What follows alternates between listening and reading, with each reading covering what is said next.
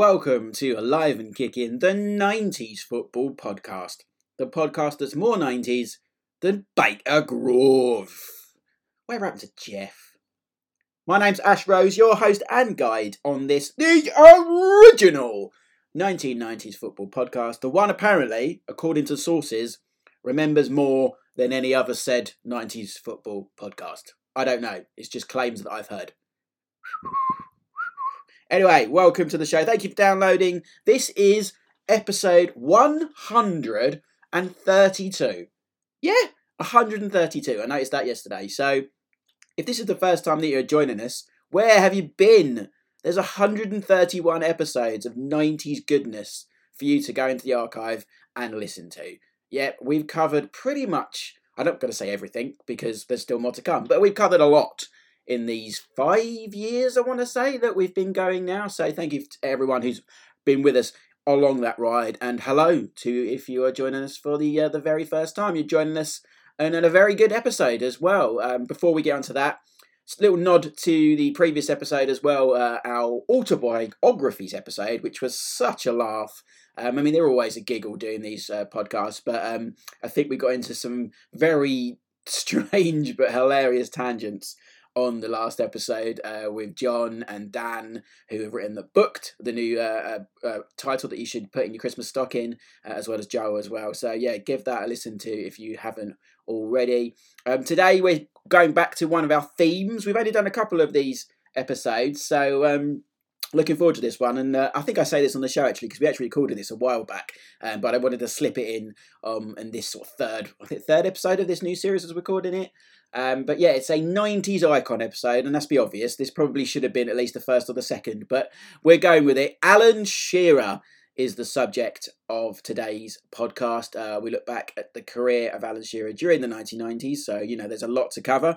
What with uh, Southampton, Blackburn, Newcastle, England.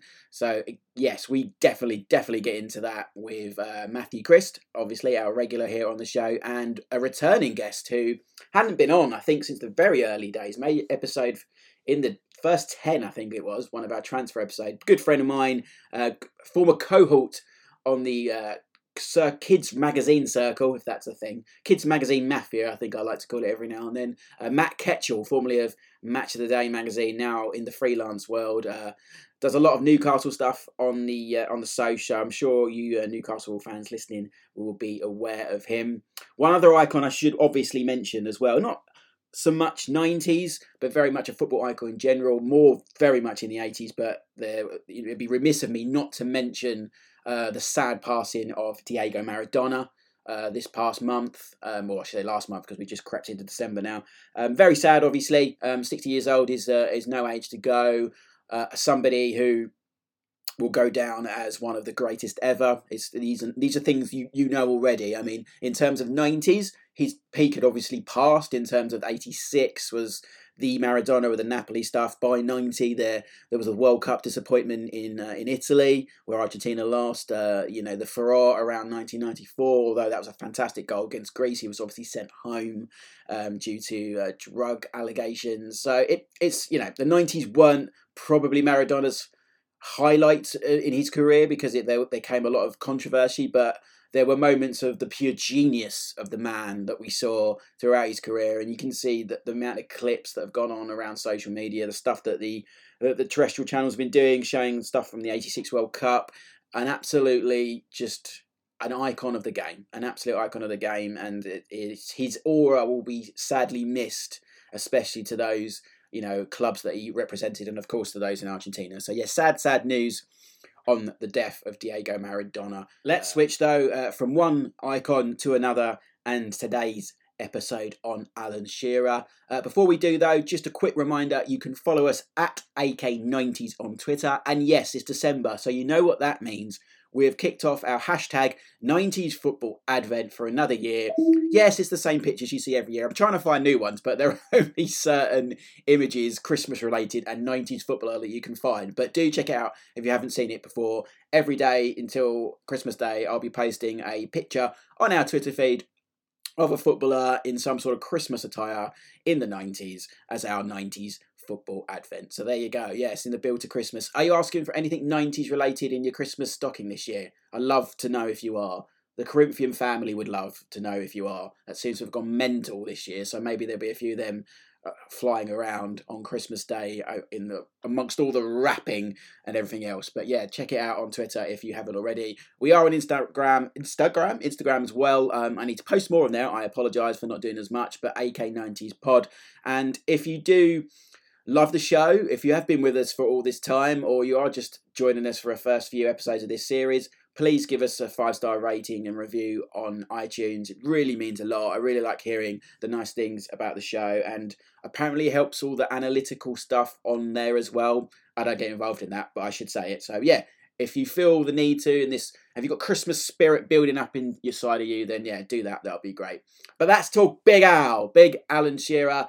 His 90s is discussed with me, Ketch, and Matthew Christ on today's show. Until next time, keep it 90s. Sit back and enjoy a nostalgic ride through the decade that truly changed the face of football. If the 90s are now retro, then it's time for a celebration. Welcome to Alive and Kicking, the 90s Football Podcast. Thank you for joining us once again here on Alive and Kicking. It's good to be back in the brand new series where we're talking the decade that changed football forever once again. And joining me today, somebody I haven't heard from in ages. Well, two actually, two people I've certainly not heard from ages. But first, he's a regular to this show, but I haven't heard his dulcets for so long. Uh, he is a content creator for Fansbet, as we were just discussing, and of course, Brian McClair's best mate. How you doing, Matthew Christ? How's it going? Isn't it good to be back? It is. Yes, it's just good to hear your voice. It is. How's well, I've, I've never uh, never thought you'd say that. Yeah, it's um, it's all right. It's I think like most people now, I'm just getting you know the summer was a bit of a novelty and all that, and I actually I think the last show we did, I was joking about how I wouldn't even notice it was anything was any different, but um, yeah, I think come this time of year and and uh, facing a potential second oh. sitting, I think I think we're all starting to think we, we I think we all dared to dream it would be over by now, and it obviously isn't. So, uh, but you know, can't complain. I'm still fit and healthy and able to remember the '90s, so uh, I'll, I'll, take that. And how's Brian McClair doing? Yeah, yeah, he's all right. I, I, one of the last sort of big sessions I had before this second lockdown was for my birthday. We uh, we were out in Glasgow and uh, we visited a few old Celtic pubs down the down the Gallowgate, which uh, he enjoyed it. It was funny because nobody recognised him at all, and then suddenly you'd see people clock on who it was, and uh, suddenly the drinks started coming over from the bar, and uh, yeah, it was. Uh, he's, a, he's a good bloke to hang out with in those parts of Glasgow because uh, you're certainly you're very popular suddenly with that big beard. That yes, yeah, the, the, ca- the, castaway look, yeah, definitely the, the, the lockdown look as it was pretty much in the summer. I think we all had it. Um, yeah, I think he's he's looked like that for about three years. So that's not, yeah, true. Uh, join us today as well, somebody who has been on this show before, but not, I think, early first 10 episodes, I think. Uh, somebody I shared a lot of the beat with when he was formerly at Match of the Day magazine, now on the, gone on his own, bravely, that I've never done. but he's joining us now, Geordie Fanatic. If it's something Newcastle, he's usually commenting on it on Twitter. Mr. Matthew Ketchell, which will be known today as Ketch. How you doing, Ketch? I'm good, Ash. Thanks for having us on. I'm always available if you need someone to talk about Alan Shearer. So, pleasure. Indeed, yeah. So you'd uh, enlighten the listeners there on what we will be talking about today, which is we're going to do one of our cult '90s heroes shows, which we I think we've only done two actually going back. We did Ian Wright when he was in I'm a Celebrity to kind of cash in on the back of that, and uh, we did Juninho over the summer, which was one of the last episodes of the last series. So really, Shearer is one of them we should have done, which we will, uh, will definitely get to uh, in a minute. I think Ketch, the last time you were on, we were talking transfers. That's how long ago it was, which was kind of I think episode four or five. Go in the archive uh, and listen uh, to it back. Um, but before we get into the serious and we can get Matthew's take on it being a United fan, we know that twist to the story in the 90s as well. Um, I want to talk to you, Ketch, firstly, because if anyone who follows you on Twitter, and we'll tell them where at the end of the show, um, they would see your slight obsession that you've got over lockdown, which is very, very close to my heart. And that is football shirts and particularly Newcastle goalkeeping shirts. Tell us about your new collection. Well, it's it's kind of started in the last twelve months or six months, shall I say, while everyone was out panic buying bog roll, I was a panic buying 90 football kits, specifically Newcastle ones, specifically goalkeeper shirts. I was a goalkeeper myself in the 90s, and a huge. My first hero was Pavel Srnicek, and during lockdown we obviously had a lot more time on our hands, and it just occurred to me that I, you know, I had these, I owned these shirts when I was a youngster, and I unfortunately got rid of a few, a few of them. Um, and I thought, look, the, the value, it's it's the new Bitcoin for me. The value is only going up. Uh, so it's an it's an investment. That's that's that's the uh, line I play with my missus. This is an investment in our children's future. And I just started I just started scouring the uh, the usual haunts: eBay, Depop, uh, Twitter. People have been getting in touch with me uh, to say shirts are available, and I just wanted to to buy them all and own them all because like I said, the value is going up and they're, they're bits of history and I, and I, and I want to own them. And, and, they were fantastic. Something changed in 1990. The kit designs went up in volume. Mm-hmm. Uh, the, the, the, designs were louder and it became a mass, mass, avail, you know, mass availability. And, and, and the goalkeeper kits in particularly were amazing. The Asics kits Newcastle had between 93 and 95, there was four of them. They were all amazing. It, different, you know, multicolour, rainbow, blue, yellow and I wanted to own all of them. And then Adidas came, did us a, an ama- the amazing Grandonet collar, uh, but also the goalkeeper kits were fantastic throughout that, right up until until 1999. I'm actually wearing the 1999 outfield shirt in long sleeves. This is actually my favourite kit, the kit that we lost the uh, FA Cup final against Man United too. I love the blue trim. I like the blue trim on that one. Yeah, this is my all-time favourite. I don't think it gets better than this. Um, and then it kind of I don't know. In, in, in the two in, post millennium, it, it, hasn't been as good. Um, but yeah, Adidas and Asics in the nineties, you know, untouchable, and I, and I wanted to own as many of them. And uh, yeah, the, the, the collection is good. Still a few holes in the collection, but I'm sure I'll get there. You particularly become enamoured with, and I don't blame you because it's one of the great goal kits. That we could call it the Pavel Srnicek kit, couldn't we? Uh, God bless his soul. Someone who was on, he's been on this show. Actually, one of his last interviews was on this show um, before he sadly passed away. But I, I, don't know how to describe it without looking at it. But the kind of it's got little flashes of it, and I've seen you on. You've got trainers looking like it. It's on your Twitter banner now. It's it's become a bit of a session that kit, hasn't it? Yeah, I, I think I, I, I, think I described it as the rainbow shards. Yeah, that's that's good. So, right It's like smashed. It's like smashed glass shards in ra- in rainbow gradient yeah. on black. yeah. so whoever you know what I mean? The nineties, you know, hell of a decade. Whoever was designed, yeah, amazing job. And that and that was that was theoretically the home kit. But Pav used to wear, he used to just mix and match. He would wear the away Asics with the home shorts, and I think he just he must have just loved the kits. And and, and, and there was four brilliant ones. The yellow one was only really worn by Mike Hooper. That's quite rare. I actually owned that one and still have it in a in a large large child size with my name on the back. Uh, but yeah, it was just just amazing. And Pav was a, a really stylish goalkeeper, a very athletic goalkeeper. But he used to he used to customize. He used to wear his own padded shorts, and he used to wear white socks no matter what the occasion was. And uh, he was he always had his shirt tucked in, and he was very athletic and, and, and very smartly turned out. And I think he liked his his his, his um, accessories. He loved his Puma Kings, Reusch gloves, and he never you would never see him with his shirt tucked out. And uh, he, he wore it really well. And he was my first hero. Posters on the wall and you know obviously tragic that we lost him in, in 2015 but um, he's always a legend in my eyes and, and, and those shirts are legendary as well and it's, it's a pleasure to own some of them yeah, no, it was a pleasure to talk to. I couldn't believe when it was five years ago that he, passed away. How, how time flies. Uh, Matthew, I know we, we passed a bit of shirts on here, aren't we? So, I mean, what, what, can you pick out some Man United goalkeeper? I mean, Schmeichel had some great ones, didn't he, back in the day? Well, great ones.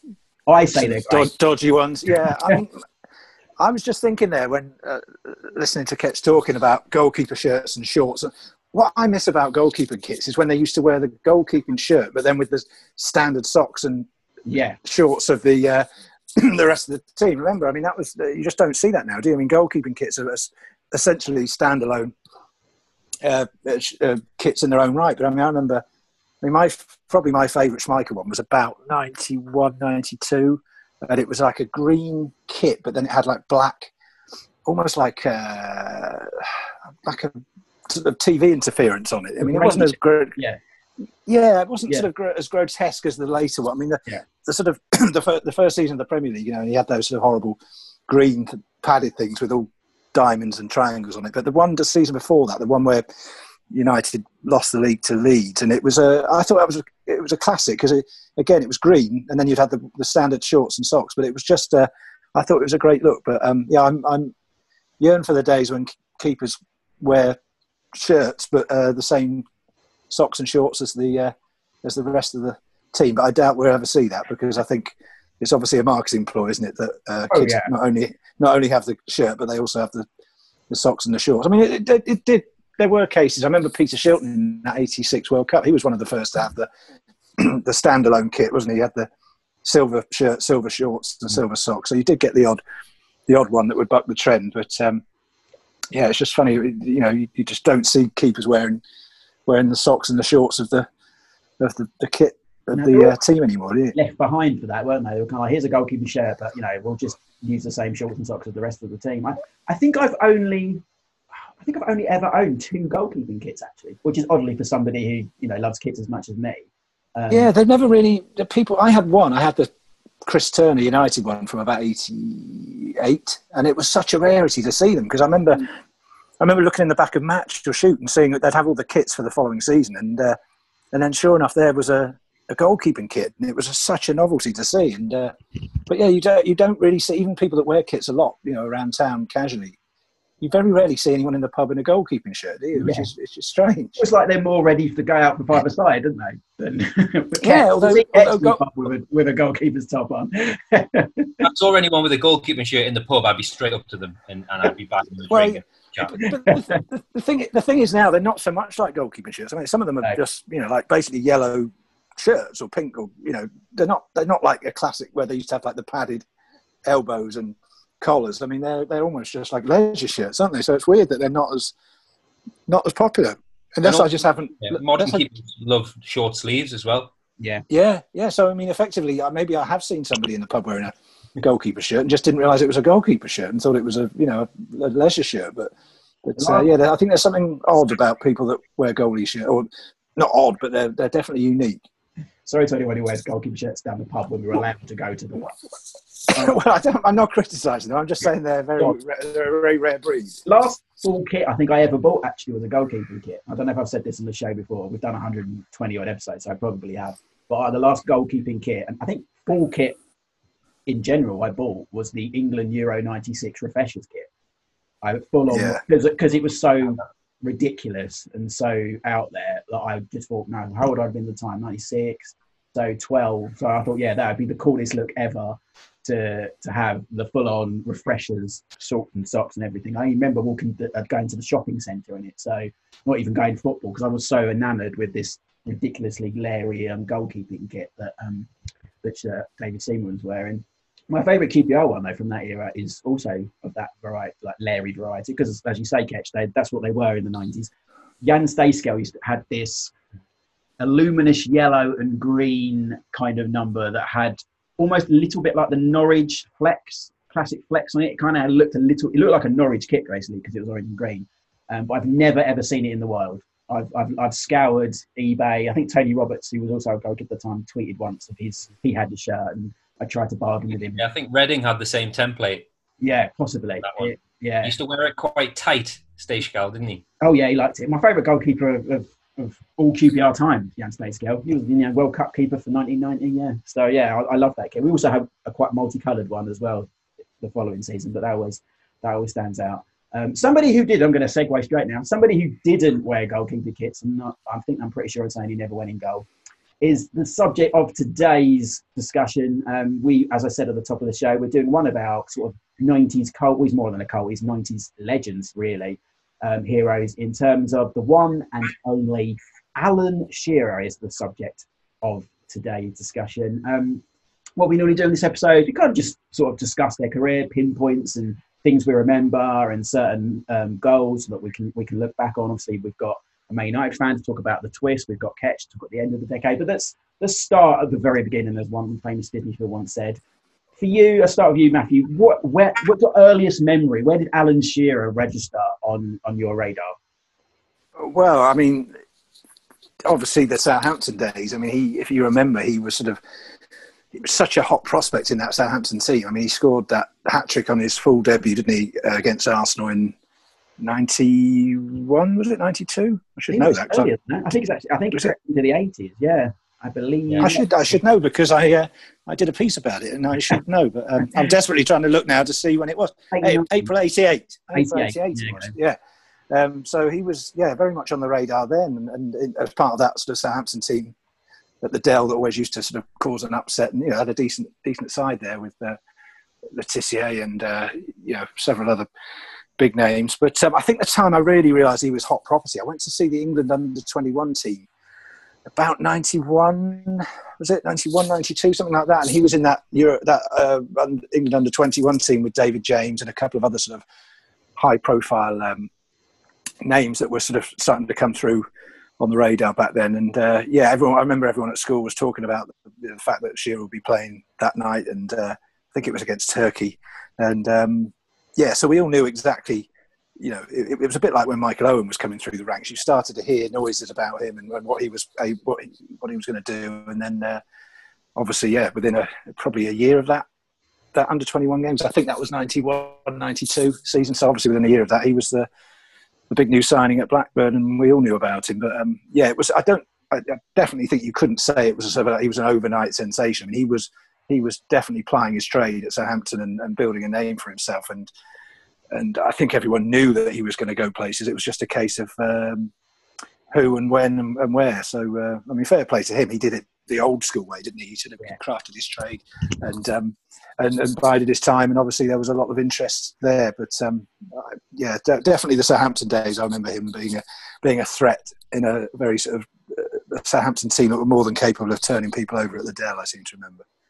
I mean, Matthew won't mind us saying that we're slightly younger than him in terms of our memories of, of Shearer. I mean, when what, when did he first come to your forefront, and when did you know that he was obviously one of your own? He was he didn't actually never make it at Newcastle when he was a youngster. He went to Southampton, as Matthew said, did score that amazing hat trick. Went quiet for a little while, and then kind of slightly as the nineties began, exploded onto the scene. What what are your first memories of him? Well, my first memories are, are interesting because I'm going to reveal something that I've never revealed before. In, the, in that, when I was when I was a kid and Shearer was a Blackburn, I didn't really like him because I was such an Andy Cole man. Ah, Shearer kept Shearer kept Andy Cole out of the England team, oh, and I was like, Cole, Cole's way better. Cole's way, and I because all, all I watched was Newcastle, and then Shearer did his ACL and came back and scored at, at the Gallowgate end for Blackburn at St James's Park. So we weren't too fond of, fond of him, um, but then obviously he was just a phenomenal. I mean, winning the Golden Boot like in the in, in the you know 93 and 94 and he was 30 goals plus every every season. He would score from all angles. So you you just knew of him as this prolific you know relentless goal scorer. And then euro 96 kept, happened and, and and you just completely fell in love with him. He, he, he was it was such a sliding doors moment for him obviously with um having gone through such a barren patch for the england team venables stuck with him. He finished top top goal scorer and then you know the stars align and you have your hometown hero who is the best footballer in the world coming to play for your club in, in 1996 for the world record fee put and, and the, the eyes of the world are on Newcastle United again. And then from then on it's just unadulterated love for Alan Shearer. But yeah initially I, I resented him for keeping Andy Cole out the England team and, and scoring goals against Newcastle at the Gallowgate end mm, it's funny because I, I think I've said this before, but my dad never rated him. Like even in the later days when he was like, you know, as you say, the best player in the world, my dad had this weird obsession of not rating Alan Shearer, and I used, and every year we used to, you know, do our dream teams as it was back in the day in the Sun dream team first started fancy football. And I, you know, you'd instantly try and pick Shearer in your team because he was the most expensive player. And my dad would be like, no, no, I'm gonna, I'm, I'm gonna, I'm gonna shun him for Gary McAllister or, or someone like that. I'm just, I never understood. I still have this. I think he winds me up about it now because it's a ridiculous thing to say. But at the time, I don't know what it was about. You know, my dad thought maybe he was Les Ferdinand biased. Maybe that's where that comes in. You had your Andy Cole, we had our Les Ferdinand. Maybe the the, the biasism uh, came in there. Maybe possibly. well then they played together they played together just one season and scored 49 goals Yeah. combined or amazing, amazing partnership. We'll, we'll definitely get to that in a bit. Um, Matthew, you mentioned the under 21s there. I, the, the the sort of narrative of Alan Shearer's career actually it go- goes back to a, a Toulon tournament I was reading about um, in 1991, which I, I, I assume was never televised because I've not seen any sort of actual video footage of it. But he scored seven goals in four games for the England uh, under 21s, and they won the tournament. They beat Czech Republic, or Czechoslovakia as it was, uh, 1 0 in the final. He scored the goal, and that kind of put him on more of the map of the of kind of a big prospect of the future. Um, I've got the team in front of me as well because it's always fun to look at an under 21 team from all that time ago. Um, you mentioned David James was in the under 2020, he was in goal, and then alongside, look at these names. We've got Jason Dodd, who would have been in Southampton team at the time, Captain Chris Vinnicombe. There we go. There's a name that didn't last from the past. Dean Blackwell, Carl Tiler, David Lee, who's been on the show, Damien Matthew uh, of Chelsea, Brian Atkinson, Rodney Wallace, Shearer, Paul Kitson, Glenn Livingston, Richard Auld, Paul Warhurst, Paul Williams, Steve McManaman, and Gordon Watson. Not many, not many there made full England debuts in the end, but they won that Toulon tournament. And as you say, he was at Southampton at the time, um, starting to rip up the league. Uh, Ian Branfoot was the manager, and towards the end of that 91 92 season, Branfoot said he became the most popular manager in English football as he took telephone calls from clubs all around the world trying to bargain with players they didn't want to play Clash on. This is where the sliding doors also comes in as well, Matthew. Um, he could have signed for Man United in 1992. He went to Blackburn. Question: Would you have had him? And if you had had him, would he have been excess at that point in, in his career? Oh yeah, I don't think there's any doubt about it. I mean, I don't think anyone would.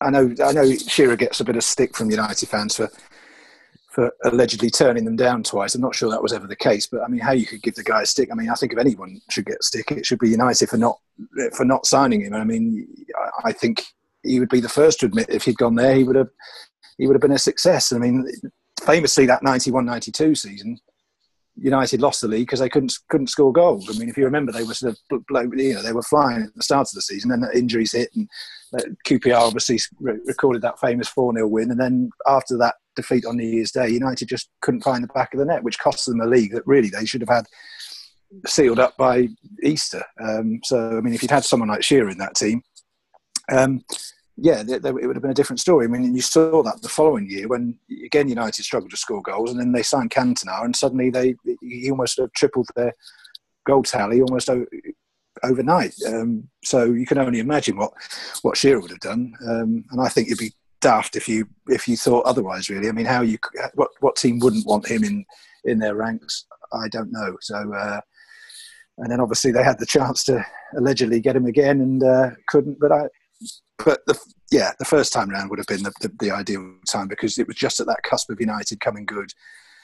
They had those famous failures in Europe where they would often go out, you know, miserably against lesser opposition, and you know, again because they often didn't score goals. So he would have, I think, he would have been the ideal match really, and an ultimate pro. Fergie wouldn't have had any issues with him. You know, there wouldn't have been any of this arm around him having to sort out any issues with his personal life. I think he would have just gone in there and been a been a model pro. So uh, the classic if, what, and maybe question, but you know, I, I, think it's a, I think it's a question that we don't really need to go into too much analysis because I just I think it would have been a, a success for both parties really. Mm, no. What do you reckon, Ketch? Do you think if he'd gone to United, we'd have, we'd have seen? I mean, it's hard to say bigger success at that point, but what, what, what were your thoughts on Shearer? I mean, he may never have found his way to Newcastle if he'd gone to United at that point. Yeah, of course. I mean, he could have, he could have gone there and done his knee and never played again. It's kind of pointless talking about it because anything anything can happen in football. You need you need a lot of luck. Um, it's not really spoken about much actually. The, the, the, the, there was a move to Man United potentially in 1992. He chose Blackburn. He had his reasons, and, and that was a massive success. I mean, he scored 31, 34, and 31 league goals in his in three successive seasons, and it's difficult difficult to beat that. He won the league. Yeah, uh, he took the league off Man United, so he it's, it's kind of it's kind of pointless arguing about it. Yeah, if he'd gone to Man United in '96, he might have won more trophies. But I think he still had an amazing career, captain England, Champions League nights in Newcastle. He was there was a buzz around the city. He was the focal point. He was our leader, and he, he is a legend. It was ten unbelievable years, and uh, I, I genuinely don't think he has any regrets. And it's kind of pointless wondering what might have been. Mm. Yeah, I, I was I always say that, and I've said this on this show before. I don't think, in hindsight, it's easy for people to say, "Oh, he should have gone to United," but at the time, I don't think. I think he was well within his rights. I think Newcastle was t- seen as the team in the ascendancy. I think United, when he could have gone there in '92, remember United had just blown the league and they hadn't won the league for 26 years, and he could well have thought, that, you know, this isn't the, the club for me. And Blackburn obviously had a lot of potential and big backing, so I don't blame him at all for making that call. And certainly the second time as well. you know, it's easy for people to say, oh, you know, he made a big mistake by not joining United. Maybe in hindsight, but at the time, again, some of that United team were coming to the end of their Yeah. reign. You know, there was a bit of a sort of a, is there going to be a second revival? We didn't know about the necessarily the class of '92 and how they would go. So I've got absolutely no um blame or no qualms about him joining Newcastle at the time. I mean, now when you look back at it, people almost scoff as if it, if it was some kind of ridiculous decision. But I think it, I think it was his hometown team. He's always wanted to play for them. It, it was a, it was a, a, a marriage made in heaven, really. So he, he, yeah, like you say, I hope, I hope he doesn't regret it because I don't think he should. Yeah, it was a no. It was a no-brainer. I mean, Newcastle had had that incredible season, 95-96. The entertainers pushed Man United really close and, and, and fell at the final hurdle, but played unbelievable football. Had the most exciting manager in the world in, in charge. She, Newcastle was Shearer's hometown, the, the town he supported as a boy. There was unfinished business there. Keegan was his hero as a kid. It was a no-brainer for him to go there. But what what Yeah. twisted the narrative was that was things Shearer said himself, where he spoke to Alex Ferguson and he went house hunting in, Man- in Manchester and he imagined himself uh, playing alongside Roy Keane and, and everyone else. And he, he went to bed. He, said, he says it in his book. He went to bed dreaming of playing, wearing the Man United shirt, dreaming of playing for Man United. And then the next day he met Keegan, and then Keegan was Keegan, and you know sold sold him. And, and the dream, which was, which at the time was was feasible, and then Keegan wanted him so much he demanded a second meeting. Um, so he had two meetings and just showed him how, how much he wanted this and it, it all just clicked. So it wasn't. I don't think it was. It would have been weird if Shearer had gone to Man United. People would have went, "Well, why haven't you gone to your hometown club with your home Yeah. with your, your boyhood hero in charge?" Newcastle just about to expand the stadium. They've got a bottomless pit of money. They've nearly won the league. If you go, you're the final piece in the puzzle, and you probably will win the league. It was a, it was a, no, a no-brainer, and, and and I think if he honestly, I think if he had his time again, he would come to Newcastle, but maybe do things a little bit differently. Yeah, I think there's a slight element of arrogance as well among United fans that think, oh, you know, I can't believe he turned us down, you know. But like you say, you've got to remember that, yes, United had won the league in 95 96, but I mean, could easily have and should, should have been Newcastle, you know, and, we, and then we obviously didn't know what was going to happen to United in the, in the coming years. You know, th those kids that were coming through could have easily not worked out. I know they did win the league that year, but I mean, that doesn't mean they weren't, they could, weren't going to be a one season wonder. Whereas, like you say, Newcastle, everything seemed to be in place the, the backing, the, the, the money, the, the stadium, the manager. I mean, it was, I do think that Newcastle were probably seen as being the team in the ascendancy of the mid 90s that people thought they would, would all right, they'd blown the league or, or not won the league the year before, but it, it was almost like a matter of uh, if and where, a bit like maybe Liverpool now, you know, I mean, they had their, their, their sort of high profile uh, slips, didn't they? But I mean, it was almost on the cards that they were going to come good at some point, and you could say that Liverpool, uh, Newcastle were that sort of team back in the mid '90s, and this may have just been the final uh, piece of the jigsaw. Obviously, we know now that wasn't the case, but I mean, there's no reason to have thought that that they wouldn't do that back then. it's it's an element of that argument that people think because I was actually having this discussion um, with my uh, father-in-law this morning about him joining Newcastle ahead of Man United. He said, "Oh, can you imagine Harry Kane doing that now and going to sign for Steve Bruce? You know, if he was a Newcastle fan." And I was like, "It wasn't the the fact that it was Newcastle, of course, and his hometown club made sense, but." People seem to forget that they were, as you both were saying, and I completely agree, that they were the team. They were the team on the ascendancy. They were the team of the moment. They were the neutrals' favourite. You know, I- they were almost the they were almost the Manchester City. I mean, if you had said to somebody in 95, 96 that Man City in 20 odd years would be the team that everyone wants to go to and they've got pots of money, you'd laugh, wouldn't you? Because they were in the second division, if not third. So, I mean, these teams, you know, teams do have their sort of moments in the sun. I mean, obviously, you get your big teams that seem to always be there, you know, that will always attract their these names. But there's no reason why Newcastle wouldn't have been a, uh, a huge temptation for any player then. And it wasn't just Shearer, was it? I mean, there were a load of players that went there because because of what they thought they could achieve. So it's uh, Les, you know, the season before, you know, he had his pick of clubs. Arsenal were in for him, Spurs, and he was a, you know, kind of similar. He was a Spurs fan as growing up. He didn't want to go there. As soon as Newcastle came in, he saw. yeah, He Yeah, well, in bit- 96, in 96, Inter Milan, Barcelona, and Juventus were also in for him. Everton as well. But it was an, it was 50% emotion, but 50% the right move to make because Yeah. Newcastle were, were one one player away from, well, theoretically, one player from winning the league.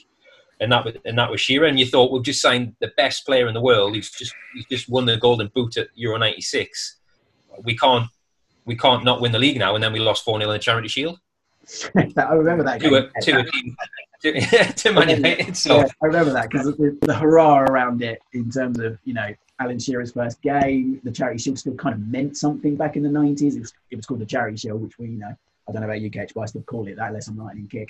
Um, I, but yeah, it was one of those. Oh, obviously, the, you know, the narrative of the season changed slightly when he scored in the five 0 and, and and things like that. Um, we haven't quite stuck to the timeline here, but it's fine. We're, I knew that. I knew that'd be the case.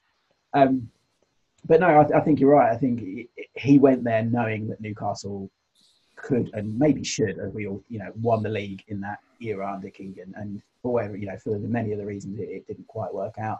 Um, just going back to, to, some of the facts that we, we kind of missed out on as we were talking through his career there. I mean, it, the summer of '92, after appearing for England at Euro '92, um, with one appearance and no goals, but you know, Euro '92 is not a tournament looked upon fondly.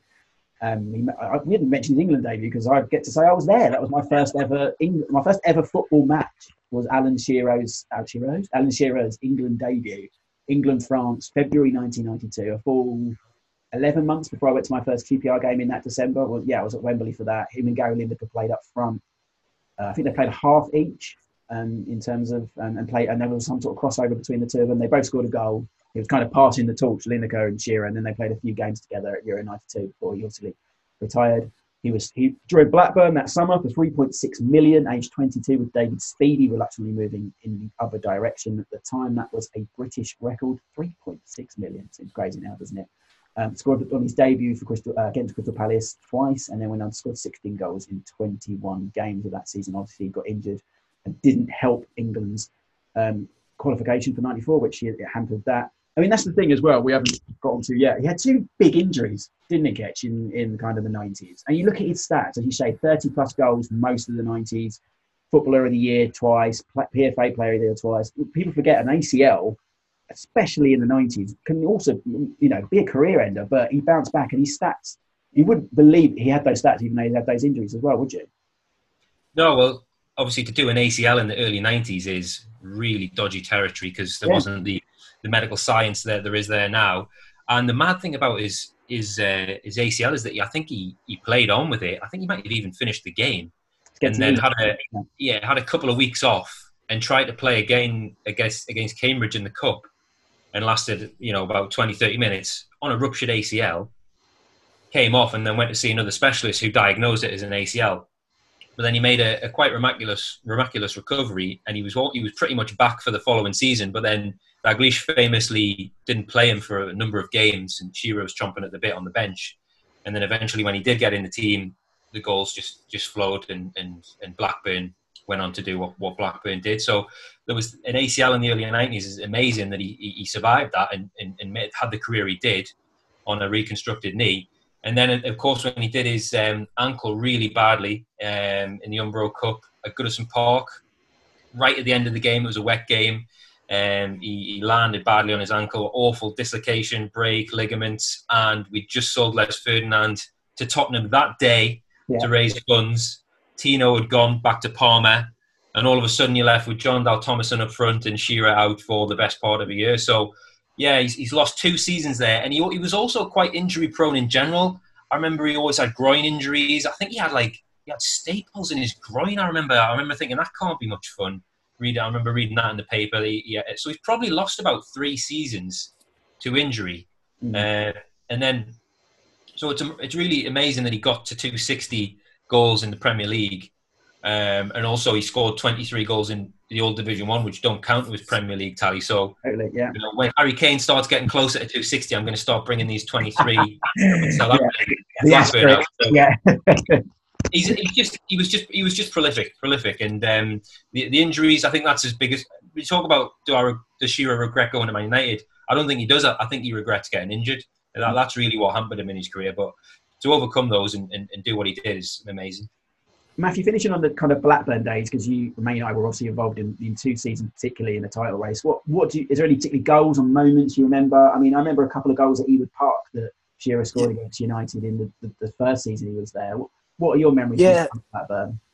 Yeah, that was that's uh, just came to my mind there. I was trying to work out what season that was because it, it was a sort of a, a Super Sunday game, wasn't it? Yeah. Uh, sort of coming into March time, and I think they were both going for the title. And uh, yeah, Shearer scored a couple of classic Shearer goals to beat beat United, and that was that real moment where I think a lot of people didn't take Blackburn seriously. You know, it was all a bit of a again, we're used to these clubs now coming through and having money and, and winning things like like um, City. You know, that's kind of kind of it's, it's almost the norm now. You know, but um, but then it was almost a bit of a, a joke. I mean, I don't think anyone really took Leicester, uh, Blackburn seriously. They didn't always get the biggest crowds. They didn't have the biggest away following. But I never had an issue with that. I thought that was what they were, and I, I thought, well, that's that's good. They haven't got you know a lot of glory supporters, but um, but I think that that game and that sort of title running really made people sit up and take notice because you know I think people thought it was all a bit of a flash in the pan Blackburn, but um, but certainly that game of I think it was about March ninety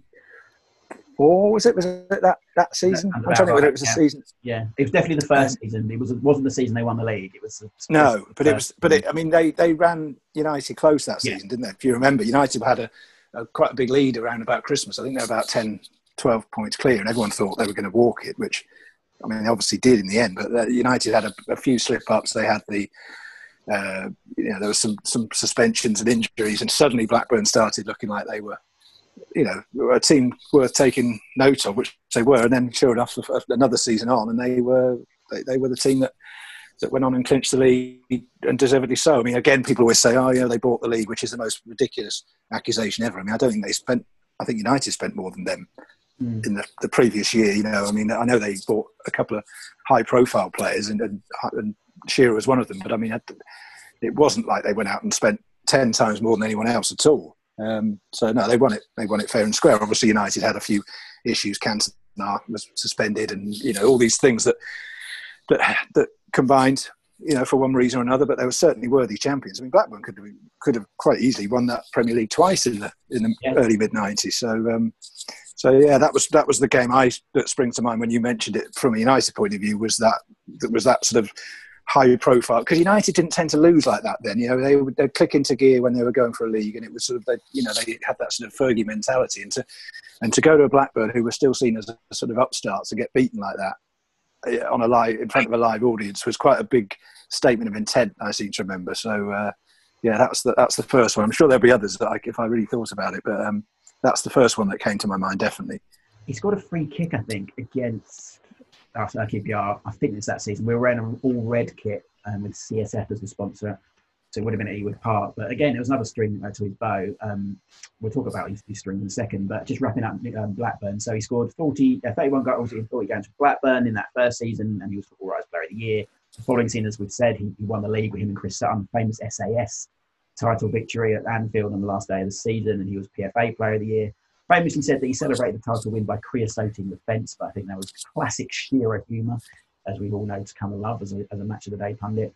The following season, not successful. Um, he did pass the 100 goal mark for Blackburn um, with a goal uh, against Coventry in September 1995 and ended that season at Blackburn in, and his career there with 130 goals in all competitions before heading off to Euro 96. Uh, we'll talk about Euro 96 and the move to Newcastle once again after this short break. Join us then on Alive and Kicking. Alan, you brilliant. Thank you. Gotta go. Thank you. Right, good luck on Thank you. Alan. There you are. Thanks. Thanks.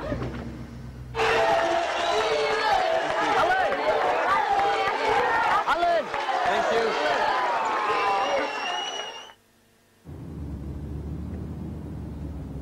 No, Daddy, I have the room. But I don't go anywhere near McDonald's. Good evening. How may I help? you? Um, give us a minute. you? Your meal, sir. Got no cash. Is uh, a check all right? Yeah.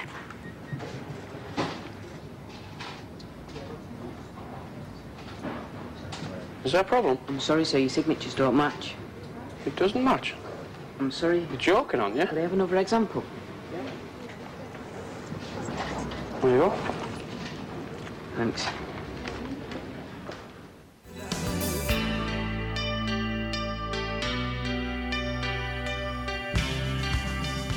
We're back. Thank you for joining us once again. And we're talking Alan Shearer. We're going into the nitty gritty now. Um, we've talked about Blackburn. We've talked about all things. We've gone off all sorts of tangents here, talking about the big man. Um, we're going to talk about the moment he signed for Newcastle. I wanted to get catches, you know, taking you back to that summer of '96. When was that? I, I think I've said this before. I found out that Shearer had signed for Newcastle. I think I was watching the Olympics. I always think it's the Olympics. It may be Wimbledon. I can never quite remember the, the timeline, but I think it was the Olympics.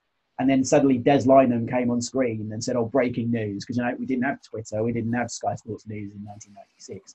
And he said, "Look, you know, Alan Shearer signed for Newcastle." And I, I just remember being blown, like, "Wow, that's it! They're going to win the league." When and where were you when you found out that the, you know the hero was coming home to, to the team? So I was still drunk on, on Euro '96. as, as I do in Scotland on my 11th birthday, was uh, you know I didn't think that life could get much better. And then uh, you're kicking your heels as you do during the uh, the summer holidays. And um, I was in my living room, and my mum came through and said, "Your dad's on the phone." My dad was at work, and I was like, "Well, what?" Like, yeah, that's what my dad never called. Yeah, I know that. Why is my dad ringing Yeah, me? yeah. Free internet. Um, probably wasn't even using Ceefax at the time. So I pick up the phone. I don't say a word, and my dad just goes, "Shearer signed for the Toon," and then it's just um, um, pandemonium, like high as a kite. Ran straight to the shops, bought, bought the Evening Chronicle, and it's it's just total delirium. Like you cannot you cannot you cannot believe it. I mean, it's like it's hard to even think of an equivalent now. Like Harry Kane signing for for Man City, maybe, but hometown lad, you know, coming to play under under Keegan. We're playing such exciting football as it is. We've got you know we've got Les Ferdinand, Tino, Beardsley, Gillespie, and then Shearer's coming. He's just he's just you know annihilated the best defenses in Europe at Euro '96, and then and he's and he's coming home. Um, and that was obviously the Baddiel and Skinner song had, had, been the anthem of the summer, and it, it lent nicely to uh, Shearer's coming home. And the Chronicle had a big campaign. There was you, you could get like bumper stickers with Shearer's coming home. I think I had that on the back of my parents' car for, for the rest of the nineties. Shearer's Shearer's coming home Rightfully so as well. Yeah. and then and then it was kind of you know pictures. He was whisked off to a preseason uh, tour in Japan, I think. Um, so we didn't see him, and then they came back and huge reception out the back of the Leazes end. You know, thousands of fans. I think it rained that day, but there was you know fifteen thousand fans out the back, and uh, he did his press conference, and you know famously said, "I'm just a I'm just a sheet metal worker's son from Gosforth," and so John Hall's there, Keegan, you know, in in the kit, and it's just like you can't, you can't believe you can't believe it's happening to you. Um, and as and as uh, an 11 year old lad, it, it, it, it doesn't get doesn't get any better. And unfortunately, you think this is the way it's going to be forever, breaking world record transfer fees to sign strikers. It, but it, unfortunately, it's a Well, it's a one off. you can't break your own That, yeah, that transfer fee stayed until uh, Michael Owen arrived. And then Owen until that was ages, wasn't it? The Michael Owen record transfer until was that Joelinton? Was that the, when it was broke? Yeah. Amazing, amazing. Um, Matty, just previously to that, he had obviously started Euro '96, and we would be remiss of us not to mention Euro '96 because it's a tournament that's dear to all our hearts, and we've done episode upon episode of it here, so we don't need to, to talk too deep into it. But his performances at that point, he was, you know, as, as Ketchery said, one of, if not the best striker in the world. Obviously, the big thing him going into it, he hadn't scored for 12 games, and Venables had stayed with him. He scores against Switzerland, and he's off to the races. But he proved on a world stage there that he, he was the real deal, wasn't he? Yeah, and, and obviously I was delighted because me and a group of mates had backed him at 16 to 1 to be the top scorer at Euro 96. Boom. And obviously, no, no, We've got, how long we got this episode? Look, we've, well, we're quite late before you've got your betting reference from the 90s. Well, I, it was just one of those bets. I remember a mate coming around going, "Do you know Shearer is sixteen to one to be the top?"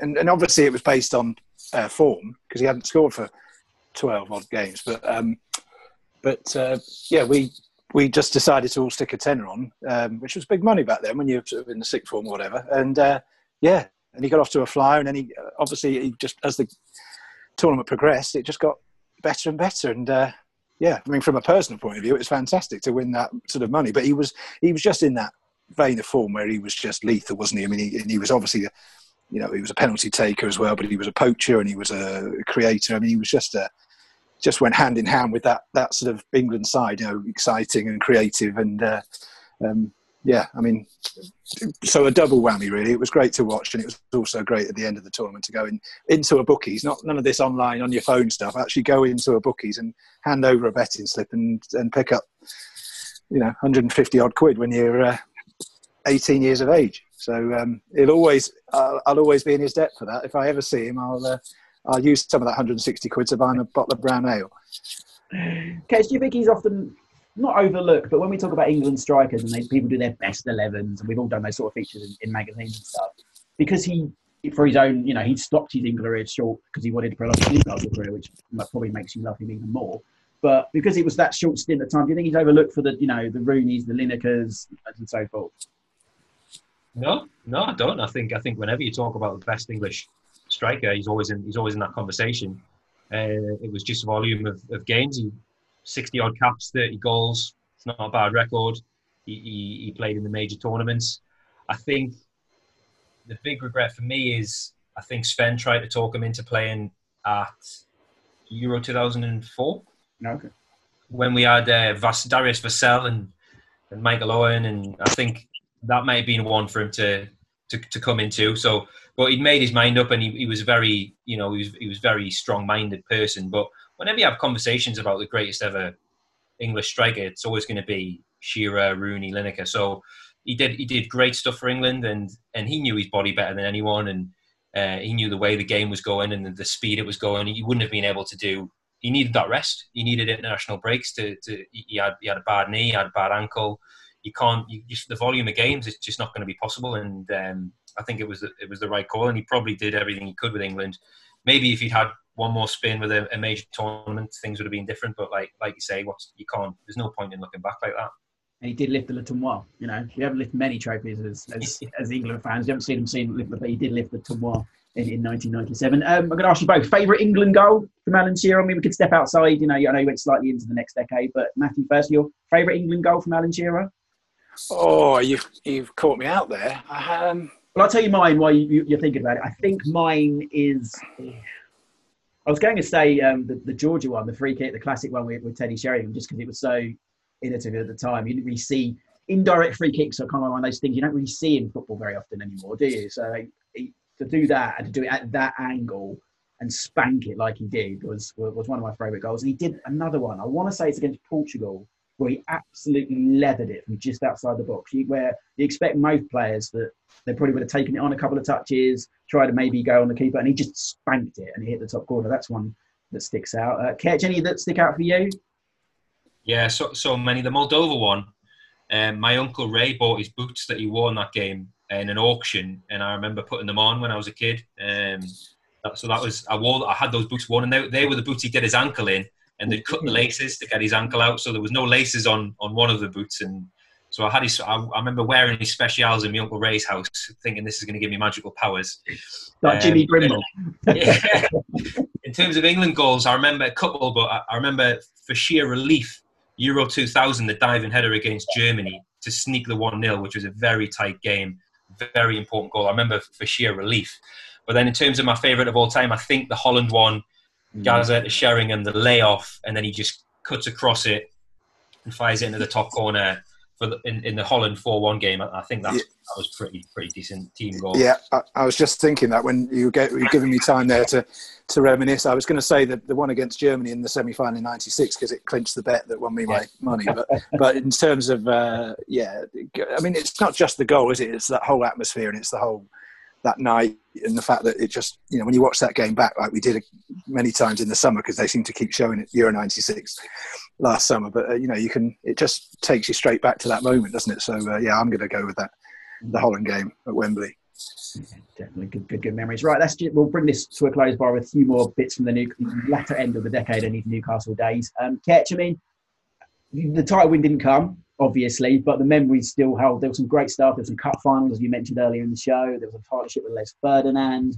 What, if you could pick out from those early years? I mean, I always remember a game against Leicester, was it? He scored a hat trick. You were 3 1 down, I want to say, on a Super Sunday, I think it was. And he, it seemed that it was one of those games where he turned it around like, a bit like Beckham esque in 2001. It felt like Shearer just went, I'm going to I'm gonna save this game. And you end up winning 4 3. I mean, he had that about him, didn't he? Oh, yeah. I mean, he, he, he won us games. He was famous. I mean, he was the player. He had everything. He had technique, timing, strong in the air, instinct. He was our free kick taker, penalties, and there was a joke amongst Newcastle fans that um, he was he was the, well, he was definitely the best crosser of the ball, and, and there was a joke amongst Newcastle fans was that if he could just get on to the, to the end of his own crosses, we might be onto a good thing here. Um, a standout memory for me is it's a game that uh, I think about so much, and in terms of sliding doors, it's the um, 1999 semi-final against Chelsea. Um, it was Wembley's last, so whoever got to the FA Cup final that year, it would have been the last final. It was 99-2000, and we're playing Chelsea in the semi-final at Wembley. We're playing fantastically well, um, but go a goal behind against the run of play. Um, and then we're battering Chelsea, and Shearer gets the ball down down the right hand right hand flank. I'm watch. I'm at Wembley that day with my dad. I'm watching it from the back of the stand. As Shearer, he, he, he absolutely tears Frank Leboeuf one, whips in an amazing cross, and Rob Lee scores a header. And uh, I wrote I wrote a piece on this uh, last season, but it's kind of it's kind of um, gone down in folklore that goal is the most uh, ferociously celebrated Newcastle goal because the circumstances of it were we were battering Chelsea. Bobby Robson was back in the dugout. Um, you know things things were things were the tide was turning, um, and it was going to be us in our third could have been the third FA Cup final in a row. Um, with Sir Bobby in the dugout um, to play Aston Villa in the final, and, and, it was like we're gonna we're gonna win this game. We're gonna go to the final, and we're gonna we're gonna lift the FA Cup, and it's gonna be the start of a whole new era. And then of course Gus Poyet scores, and we lose two one. But uh, but but but Shearer, he, he, was he was just our leader, and he, he created a buzz, and he was just great at winning free kicks, buying time in the corner. Um, he was our best defender. He was good at getting players like Roy Keane sent off. Um, I don't know, Christ, where we'd be without him. He, he just dragged us into the into the Champions League, and and um, and yeah, he, he, was he was an absolute legend. And uh, things things off the pitch didn't go very well, but on the pitch, everything good about Newcastle came through Alan Shearer. Mm. I, did, I, I, kind of want to finish on that because it was so beautiful, Ketch. But I, we cannot mention a couple of the darker moments from the nineties that, that Shearer yeah. had. Um, obviously, the Neil Lennon incident from what season was that? I want to say the 97-98 season where he was charged. Yeah, and he, and he kicked. Well, allegedly. That was, that was Lennon should never have headed Shearer's foot that night. It was disgraceful for Lennon. The, the interesting thing about that is if he if he got sent off, he would have missed the '98 Cup final um, but he didn't get sent off. And uh, it's a, it's a, it's an interesting one. That was it on purpose? Was it not? Yeah. Do you boot someone in the face on purpose? I don't know. I don't know. But he was he was lucky. I've seen them given Ash. I've seen them given. seen them given. And the other, of course, and I will get Matthew's opinion on this before we come back to you, Ketch, is, the Ruud situation at the end of the decade. I mean, if there was an example of how much Shearer meant to Newcastle and possibly how much sway he had as well at the club, it was the you know the scenario that night against Sunderland in the pouring, pouring rain, it came to a head. He was on the bench, and I mean, it, it's one of those alluring images in the '90s, isn't it, Matthew? That you know, the breakdown happened and Shearer won. Yeah, well, talk about pitting sort of player against manager, wasn't it? And there was only going to be one winner from from what I could see. Obviously, from an outside point of view, I mean, Ketcher obviously know it would have been a lot closer to it than any of us. But um, yeah, I mean, it's uh, it, it was the classic you know, are you going to back me or the gaffer? And I think I think there was only going to be one winner there, wasn't there? And, and that's ultimately what happened. So, you know, a stupid. Uh, I mean, talk about picking a fight you're never going to win, but uh, hmm. you know, maybe that says something about the personality of someone like Gullit. I mean, I don't know. I don't know the guy, but I mean, sometimes you get these managers come in and they've got this obsession with sort of doing things their own way and, and forcing their own their own opinion on the club. And, and, and nine times out of ten, it never seems to it never seems to work for them, does it? But I mean, that's probably one of the most famous examples we can think of. Because um, I, I, know we've discussed it before on this show. I think we, when we did the week in the '90s, we discussed it how it it was so iconic. The you know him on the bench, the pouring rain, the, the local derby, and uh, and then what what came of it. But uh, yeah, it's. I mean, if anyone's going to do it, it's going to be Shearer, isn't it? So. Uh, I'm not sure. Did they ever? Did they ever sort of bury the hatchet? Because they must have worked with the BBC. In the yeah, yeah, on the BBC, didn't they? Yeah, so they yeah. they did um, they did the World Cup uh, 2014. Yeah. Did the entire tournament together, and uh, obviously kissed, kissed and made up. And I think Ruud Ruud said to him, actually, I actually interviewed Ruud Gullit and asked him directly about this, and uh, he, he, said he was he basically said, you know, I was I was young and arrogant and thought I knew best, and and, and in hindsight, it obviously wasn't the wrong decision because it, it all it all ended in tears basically. Um, and then and they're really they're really good pals now. But the interesting thing about it is that the the relationship had deteriorated early 1999, and, and I think Ruud had decided he wanted the old guard out. He wanted Rob Lee out. he made him train with the reserves. He didn't quite do that to Shearer, but he wanted control of the dressing room, and those those were influential players. So he wanted them out. And Shearer said, if we'd won the cup final against Man United in 1999, Shearer would have probably left that summer because Gullit was the man, would have been the man, and he would have went, well, I want it my way, and he probably would have sold Shearer. And then obviously that's continued into the 99-2000 season. We played Sunderland very. We got off to a terrible start. I think Shearer was sent off in the in the opening game at home to Aston Villa, and then by the time we play Sunderland at home, things have have, have reached such a point that Shearer and Duncan Ferguson are on the bench. And Shearer's on the bench thinking, I need us to lose this game because if we stay, uh, Gullit's going to keep it, stay in the job, and I'm going to need to find another club. So, a crazy scenario, really, to have uh, you know Paul Robinson, uh, who was actually a Sunderland fan as a kid. He was up front. Ferguson and Shearer on the bench. Pouring rain should have been called off, but I'm glad it wasn't. I'm actually glad we lost to Sunderland because Gullit left, Shearer stayed, and the rest is history. I wonder where Shearer would have gone at that stage. I think he would have gone to Liverpool or Villa. Those were the two clubs. That's yeah, that's an interesting. That's one of those. Yeah, no, we talked about lots of sliding doors moments. That's definitely one of them. But yeah, I remember that vividly. Yeah, yeah. I've, I read on your time my earlier um, catch. In those years at Match of the Day magazine, you never got to speak to Alan, did you? Ah, well, you, you, you've led me on to a great story now that I can tell, Ash. So, I, I, spo- I, I interviewed him on a, on a golf course when in, in my job before Match of the Day, very briefly, and he was very nice. He said, Yeah. "Don't ask me anything about Newcastle because Newcastle were going through a terrible time off the Yeah. pitch." Went, But it was a charity do, and, Mm. and we spoke briefly, and he was very nice to me, and I was obviously I was in awe. And then at Match of the Day, there was an opportunity to interview him when he was doing one of his comic relief challenges. I think he was playing five aside for 24 hours or something. And it was up at uh, Media City, and I kind of bottled it. I went, I don't want to go up there. There'll be loads of people there. And so Stobbsy went and did it and brought me a little autograph back. And I always thought in the back of my mind, it'll come. I'll Yeah, be yeah. able to get a chat with you. I'll do it later. I'll do it later. And then uh, lockdown comes, and uh, you know I, I leave my job at Match of the Day. But in April this year, um, a friend of mine who works in the music industry uh, got in touch. This was during full lockdown, and he was arranging a, a birthday surprise birthday Zoom for a mutual friend of ours.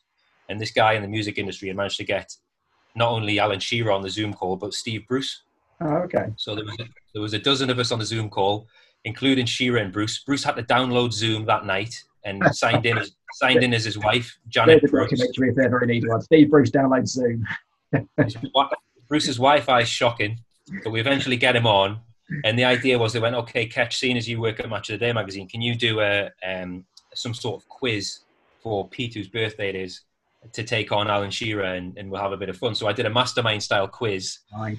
um, where I asked Alan Shearer questions about Alan Shearer, and he did very well. He got 12. And because Bruce was there, I went, Well, Steve, if you fancy doing some questions on Steve Bruce, and we'll see if you can get more than Alan Shearer. So we, I asked Steve Bruce some questions about Steve Bruce, and he got 12. And then we had a tiebreaker, but it was just a, it was a, it was a great, fun, fun night during, during lockdown when we weren't allowed out of the house. Mm. Shearer sat there drinking wine, and him and Bruce are talking about uh, going on holiday to their holiday resort in Portugal that they like to go, and um, the golf that they're missing out on and it. So I, I- I got to ask him some mastermind style questions, and he was he was really good and said they were good questions. And it was really funny because one of the questions he pulled me up on, um, one of my questions was how much did uh, Alan Shearer move to Blackburn for from Southampton in 1992? He said 3.6 million, and I said that's incorrect, Alan. It was 3.3. We finished the quiz, and he pulled me up on it, and he went, "It was 3.3 plus David Speedie, so that was 3.6." So I've the given him man who knows. The man who knows. Oh, well, that was a great story. I, I interviewed him, I interviewed him twice while at the mag. I think with, he was doing stuff for Match Attax, the card collection. For anyone who doesn't know what they are, at, at the time I did a video with him. Um, clearly wasn't in the mood that day. wasn't the wasn't the highest. wasn't the best moment of my of my journey. Doesn't suffer fools, Ash. He doesn't suffer fools. He doesn't. No, well, I don't think he was in the mood at all that day. Um, we, we did a five-a-side thing. I said, "Oh, name the team and uh, you know, give it a cool name." No, we're a kids mag, and I think he said something like "Attacking Flair," and I was like, "Okay, yeah, this, this is this is not my day for Alan Shearer." But then I interviewed again pre well, the last World Cup actually, because I think Stobbsy was there as well, um, and he was doing the round tables there with Lineker and I think Dion Dublin, a few others, and he was much nicer, much easier to get on with uh, at that point. Um, Matthew, could you get twelve questions about Steve Bruce right? Do you think? Uh, well, I'd be, prepared, I'd, be prepared, I'd be prepared to give it a go. I definitely would get them right about Brian McClair. I know that. But um, Yeah, we'll have to do one. We'll do a Brian McClair one, and I'll do a Steve, Roy Wegerle Steve- one. yeah, Steve Bruce, I'd be interested to know because obviously he was a big part of my childhood. So, uh, you know, I'd, uh, I'd I'd give it a go certainly. Okay, I've got two questions, one one each to finish on, on this Alan Shearer episode. Um, firstly, a, a serious one for Matthew, because I think that the biasism will take over for Ketch. What made Shearer better? And then we talk about the 19 strikers. We've talked about it to death on this show, the, the plethora that was available to us at the point as an England fan. But why was Shearer better than the rest for you? Um, whoa, blimey. I, I just think his all-round game was.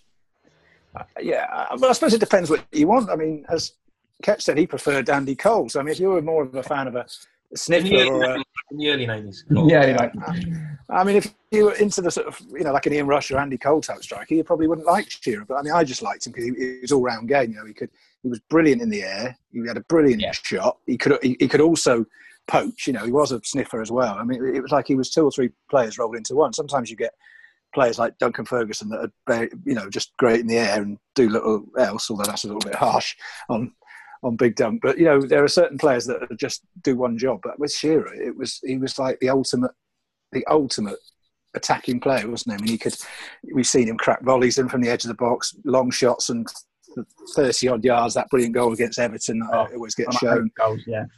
Um, you know, he he was brilliant in the air. He could tack. You know, he was deadly from six yards, eight yards. I mean, and he was hard as well. He was a hard man, which is I think is good for a striker. You know, I mean, strikers now are too easy to get pushed off the ball, whatever. And I know we discussed that he had a bit of a, you know, a couple of controversial incidents, but I think all strikers need to be like that. You know, they need to be able to look after themselves and fight off defenders. That's an example. People forget what a nasty son of a son that uh, Dennis Bergkamp was. Beautiful player, but you've got to have that mean streak, haven't you?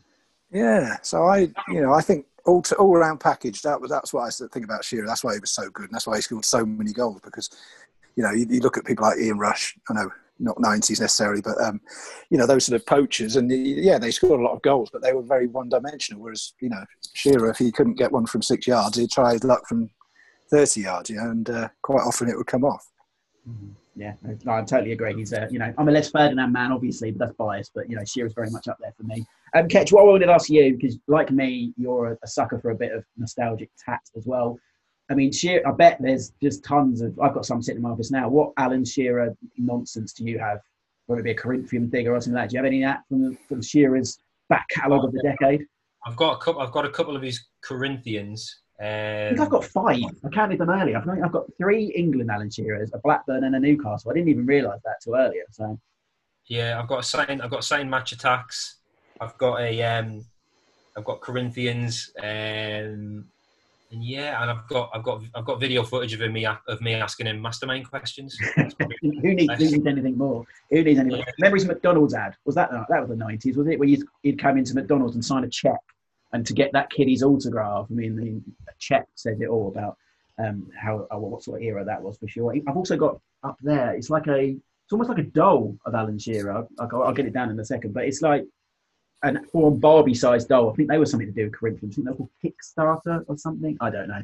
But yeah, there's lots of Shearer. Kellogg's did some stuff in it as well. But yeah, he was fairly on that because he was one of the big players in the 90s. All that brilliant nostalgia stuff I've got sitting in this uh, office is full of Shearer stuff. But I think we've uh, we've covered everything there from Big Al, other than probably mentioning the celebration, but that goes without saying. Um, so thank you very much to my guests today. Um, it's, been, it's been very enjoyable. Great to hear their tones as, as, as usual. Um, coming to you first, Matthew, Chris. Where can people get in touch with you if they want to hear more from your good self on the social? I- I had to think then because I haven't done this for so long. It's um, Twitter Twitter handle at Matthew J Chris, which is conveniently the same as my Instagram handle as well, which I know really annoys Joel. So I'm going to say it again.